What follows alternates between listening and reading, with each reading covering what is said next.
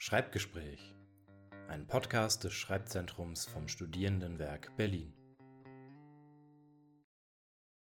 Hallo und herzlich willkommen zurück zum Schreibgespräch, dem Podcast vom Schreibzentrum des Studierendenwerks Berlin, wo wir euch ZuhörerInnen ein paar Themen rund ums Schreiben, die Schreibberatung und das wissenschaftliche Schreiben näherbringen wollen. Mein Name ist Charlotte, ich bin seit April letzten Jahres Schreibtiertutorin beim Studierendenwerk Berlin und mit mir hier im Studio ist Anna. Hallo, genau, ich bin auch Teil der Schreib-Peer-TutorInnen beim Schreibzentrum. Und wir haben uns heute gedacht, wir unterhalten uns mal über unterschiedliche Herangehensweisen ans Schreiben. Und ähm, dabei gibt es dann im Unterschied zu anderen Podcast-Folgen auch nicht so direkt ExpertInnen-Rollen, weil wir davon ausgehen, dass wir alle irgendwie ExpertInnen für unser eigenes Schreiben sind. Und damit sind wir eigentlich auch schon beim Thema. In welchem Kontext hast du denn zum ersten Mal bewusst gemerkt, dass es neben deiner eigenen auch noch andere verbreitete Herangehensweisen ans Schreiben gibt? Das war in der Ausbildung zur Schreibpeer-Tutorin. Daran erinnerst du dich ja bestimmt auch noch. Wir haben uns mit verschiedenen Schreibtypen beschäftigt und auch über die Unterscheidung zwischen strukturschaffenden und strukturfolgenden Schreibenden gelernt. Im Kontext dieser Auseinandersetzung ist mir aufgefallen, wie wichtig mir einfach eine bestehende und gute Struktur fürs Schreiben ist und dass meine akademischen Arbeiten oft mit meiner Gliederung stehen oder eben auch fallen. Und wie war es bei dir? Wann hast du dich intensiv mit deinem eigenen Schreibprozess beschäftigt? Ja, ich glaube, mir ist es eigentlich schon immer aufgefallen, dass es eben spezifische Phasen eines Schreibprojekts waren, die mir besonders schwer gefallen sind. Also zum Beispiel, wenn es darum ging, mich auf eine Fragestellung festzulegen, das fiel dann anderen Mitstudierenden vielleicht leichter und die hatten dafür andere Probleme, wie zum Beispiel, dass sie nicht so gut ins Schreiben gekommen sind. Und damit habe ich dann nicht so sehr gestruggelt. Aber mir ist dann auch erst bei einer Veranstaltung des Schreibzentrums so richtig bewusst geworden, dass da gewissermaßen ein System hintersteckt und dass Menschen sich eben auch grob in diese unterschiedlichen Typen einteilen lassen, die dann auch ihre spezifischen Probleme mitbringen. Und das hat mir auf jeden Fall dabei geholfen, diese unterschiedlichen Problemstellungen, die ich bei mir selber gemerkt habe, denen wir beim Schreiben alle ganz unterschiedlich begegnen, besser nachvollziehen und einordnen zu können. Und eben diesen unterschiedlichen Herangehensweisen ans Schreiben wollen wir uns heute so grob widmen. Vor allem wollen wir die unterschiedlichen Herausforderungen ein bisschen nachzeichnen und dann gucken, welche Strategien oder Hinweise da jeweils hilfreich sein könnten. Und um das Ganze zu systematisieren, sprechen wir heute vor allem über die zwei Schreibtypen Struktur schaffend und Struktur folgen. Dazu ist der Hinweis wichtig, dass das natürlich nicht die einzige Möglichkeit ist, verschiedene Schreibtypen einzuteilen. Wir können das heute auch nur so ein bisschen anreißen und wer vielleicht Lust hat, sich damit weitergehend zu beschäftigen, kann das natürlich auch auf eigene Faust oder in einer unserer Beratungen oder Veranstaltungen tun. Charlotte, du verstehst dich ja eher als Vertreterin des strukturfolgenden Schreibtyps. Kannst du vielleicht grob erklären, was diese Herangehensweise ausmacht? Na klar doch. Strukturfolgende schreiben, wie der Name schon sagt, nach einer Struktur, die sie eben vorher meist in Form einer Gliederung oder ähnlichem festgehalten haben. Bevor es mit dem Schreiben losgeht, lassen sie sich dann oft Zeit, über ihre Arbeit nachzudenken und einen roten Faden herauszuarbeiten, an dem sie dann ihr Schreiben orientieren. Die Strukturierung kann sich jedoch manchmal recht lang hinziehen und dann bleibt wenig Zeit zum Schreiben. Quasi umgekehrt ist es bei den Strukturschaffenden. Hier besteht die Struktur noch nicht zum Anfang der Arbeit hin, oder? Ja, bei Strukturschaffenden wird beim Schreiben oft keine Struktur befolgt, sondern sie wird beim Schreiben eigentlich erst geschaffen. Ähm, also diese Menschen, zu denen ich mich auch eher selber zähle, schreiben oft schon recht früh los, teilweise bevor wir so richtig einen Plan haben, was alles in der Arbeit stehen soll. Und damit entsteht dann auch manchmal ein Text, der später noch in die richtige Reihenfolge gebracht werden muss, wenn sich herausstellen sollte, ähm, dass das Geschriebene nicht auf Anhieb logisch aufgebaut wurde.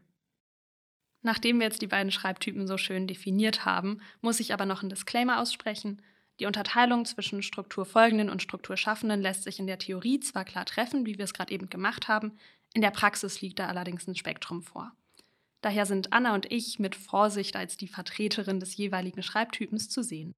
Es ist zudem ähm, von dem Schreibprojekt und auch den jeweiligen Umständen abhängig, welche Arbeitsweise sich ergibt bzw. auch hilfreich sein kann. Wenn zum Beispiel Thema und Gliederung schon vorgegeben sind, dann fällt halt ein großer Teil weg von der Orientierungsphase und auch vom Gliedern. Dadurch merken einige Studierende dann unter Umständen erst bei der Abschlussarbeit, wie schwer es ihnen auch fallen kann, ein Thema festzulegen und ihre Arbeit zu gliedern.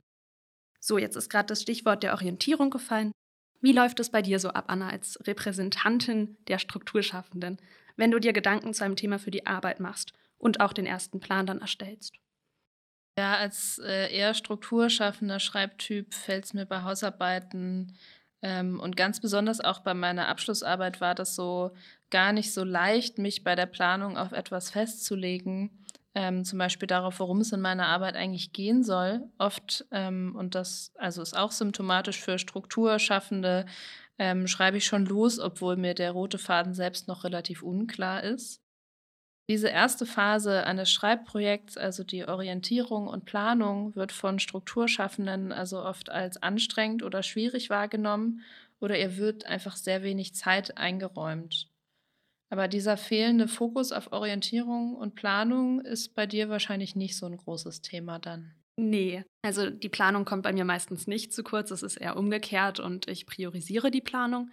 Ich konzentriere mich dann darauf, mich zu orientieren und wenn ich zu Beginn ein eindeutiges Thema abgrenzen kann, dann ähm, geht die Recherche eigentlich auch recht locker flockig von der Hand. Dafür nutze ich auch gern den Dreischritt, der dir vielleicht auch helfen könnte oder allen im Allgemeinen, die Schwierigkeiten haben, ihr Thema zu benennen. Der Dreischritt besteht, wie der Name auch schon sagt, aus eben drei Teilen. Die Benennung des Themas, der Fragestellung und dann auch noch das Ziel der Arbeit. Ich persönlich schreibe zusätzlich auch oft verschiedene Fragestellungen auf, die mich interessieren und schaue dann von da aus, welche Aspekte geklärt werden müssen, um die Frage zu beantworten.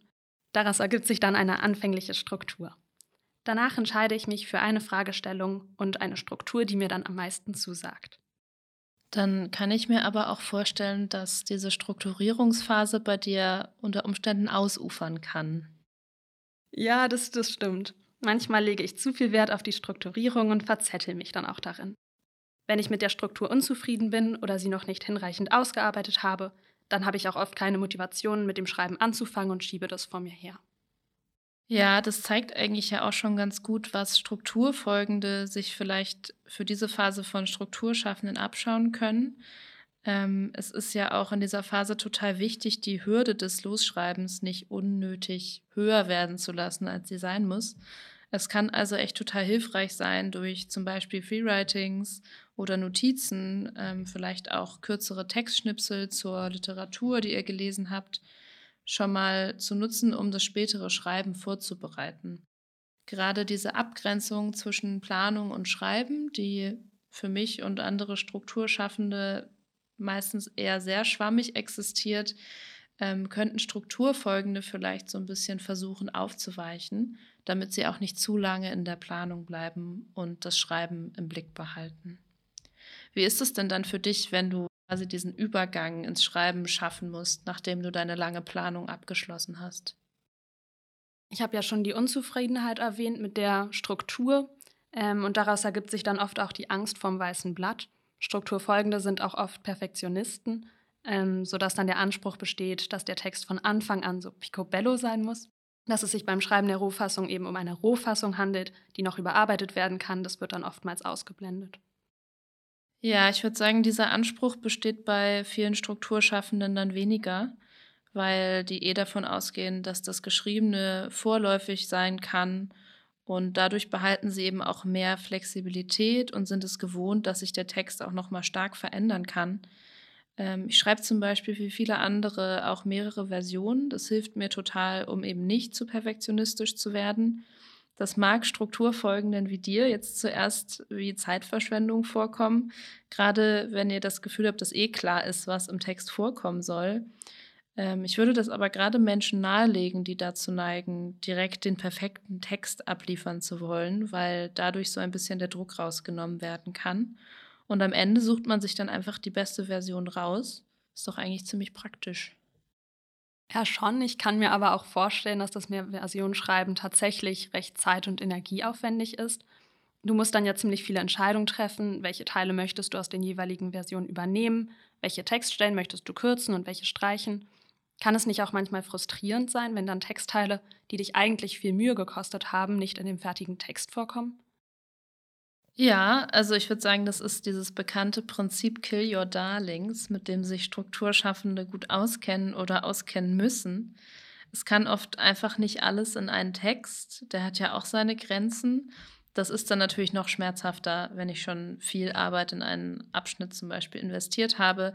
Aber es lässt sich eben auch ein Stück weit normalisieren, indem man sich bewusst macht, dass das Geschriebene eben nur eine Möglichkeit ist und sich dann auch nicht ähm, an unterschiedlichen Formulierungen festbeißt.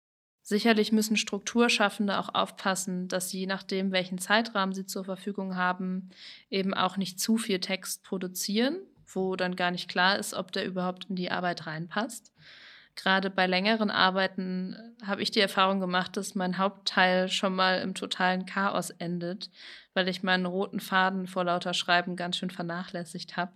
Das ging dann sogar schon mal so weit, dass ich eigentlich schon genug Text hatte, aber noch mal ganz zurück zur Planung gehen musste, um zu klären, welche Antworten ich überhaupt auf meine Fragestellung geben kann. Dann könnte es für dich als Strukturschaffende vielleicht auch hilfreich sein, den roten Faden in Form von einer Gliederung festzuhalten oder auch in Form eines Exposés oder eines Abstracts. Dann kannst du die wichtigsten Argumente festhalten und die Verknüpfung der einzelnen Textteile rausstellen. Vielleicht gehört aber auch einfach eine Prise Mut und Überwindung dazu, sich eben von dem Schreiben zu lösen und auf die Gliederungsebene zu springen. Das Gespräch mit Freundinnen und Mitstudierenden oder auch eine Einzelberatung bei uns im Schreibzentrum kann da bestimmt auch sehr gut helfen weil sich die Gedanken ja auch beim Gespräch formen.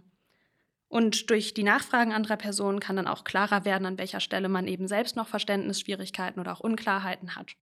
Gespräche über das eigene Thema sind natürlich auch für Struktur folgende zu empfehlen, denn durch eine von Anfang an festgelegte Struktur können auch wichtige Perspektiven oder auch Argumente einfach außen vor gelassen werden, sodass dann die Gesprächspartner einen auf die eigenen Scheuklappen in Bezug auf das Thema hinweisen können. Ja, das sind doch gute Tipps, die du mir da gegeben hast. Ich fasse nochmal zusammen, worüber wir gesprochen haben. Wir haben gesagt, dass es total hilfreich sein kann, sich mit den eigenen Schreibgewohnheiten genauer auseinanderzusetzen, um zum Beispiel besser zu verstehen, welchen Mustern wir beim Schreiben folgen und welche Herausforderungen bei uns immer wieder auftauchen. Außerdem haben wir gesagt, was wir von den Schreibgewohnheiten von anderen, die vielleicht auch einem anderen Schreibtypen angehören, als wir selbst lernen können. Wenn ihr also zum Beispiel dazu tendiert, direkt drauf loszuschreiben, kann es auch sinnvoll sein, sich mal bewusst mehr Zeit für die Planung zu nehmen, quasi von den Strukturfolgenden zu lernen. Wenn ihr aber eh schon sehr viel plant, solltet ihr vielleicht versuchen, den Übergang ins Schreiben ein bisschen zu erleichtern und diese Angst vom leeren Blatt dafür zu überwinden. Das wäre ein Tipp, den wahrscheinlich Strukturschaffende Strukturfolgenden geben würden. Oder wenn ihr merkt, dass ihr bei der Rohfassung extrem perfektionistisch seid, dann kann es vielleicht auch hilfreich sein, mal mehr Text zu produzieren, als ihr eigentlich braucht. Auf der anderen Seite ist es aber total wichtig, auch nicht zu lange komplett ohne Fahrplan zu schreiben.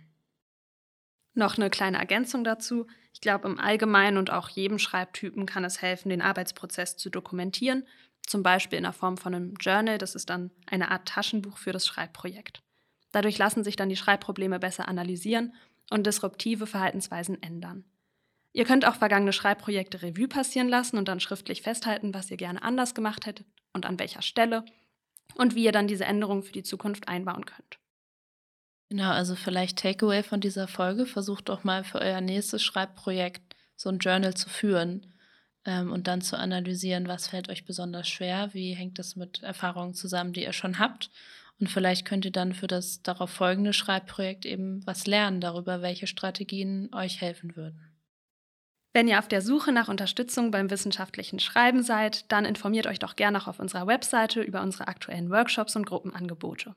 Wir haben auch einige interessante Selbstlernmaterialien auf der Website, unter anderem eben auch den vorhin genannten Dreischritt. Außerdem könnt ihr auch jederzeit gern einen Beratungstermin bei uns vereinbaren. Ja, vielen Dank fürs Zuhören und bis zum nächsten Mal. Tschüss. Tschüss. Das war Schreibgespräch, ein Podcast des Schreibzentrums vom Studierendenwerk Berlin.